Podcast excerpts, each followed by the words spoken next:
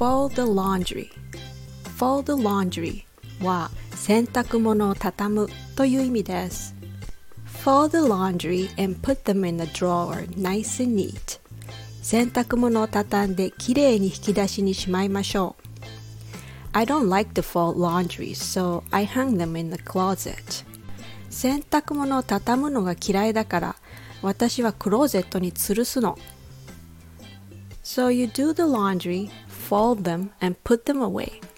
It's a lot of work, but it needs to be done.